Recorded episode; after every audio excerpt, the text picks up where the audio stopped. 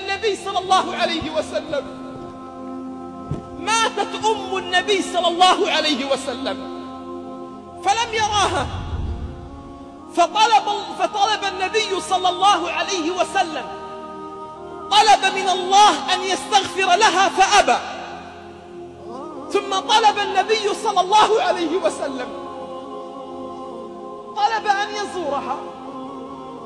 فأذن الله له أن يزورها. يقول أنس رضي الله عنه كنت ممن ذهب مع النبي صلى الله عليه وسلم إلى منطقة الأبواء ليزور أمه. يقول أنس اسمع أيها الحبيب النبي ما رآها ما رآها وطلب من الله أن يستغفر لها فلم يأذن الله أن يستغفر لها إلا النبي صلى الله عليه وسلم لم ينسى حقها. ذهب إليها يقول أنس فوقفت يومها بجوار النبي صلى الله عليه وسلم. فوقف النبي صلى الله عليه وسلم على شفير القبر.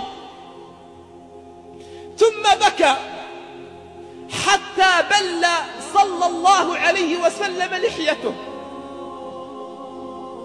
ثم من شدة البكاء بل صدره من الدموع.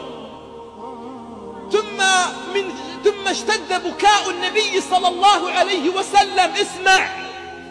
حتى بل النبي صلى الله عليه وسلم الترى الذي كان واقفا عليه. يقول أنس والله والله رأيت النبي صلى الله عليه وسلم بكى في حياته مثل هذا اليوم.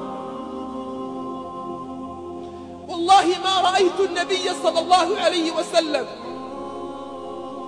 بكى في حياته مثل هذا اليوم. النبي صلى الله عليه وسلم يحن إلى أمه.